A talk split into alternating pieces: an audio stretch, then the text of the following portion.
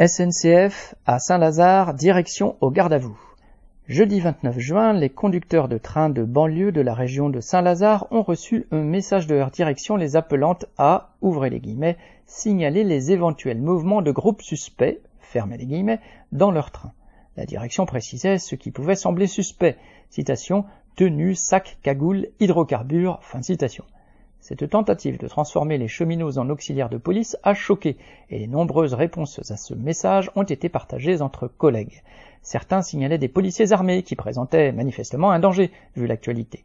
D'autres ont fait part de leur indignation devant cet appel à la délation aux faciès. Les jeunes des quartiers populaires sont justement excédés de se faire contrôler en permanence par la police sur la base de leur apparence. La colère était d'autant plus grande qu'un cheminot s'est dernièrement fait interpeller brutalement par la police en gare de Saint-Lazare. Fidèles à leur tradition, direction SNCF et police marchent main dans la main pour s'en prendre aux travailleurs ou à leurs enfants. Correspondant lutte ouvrière.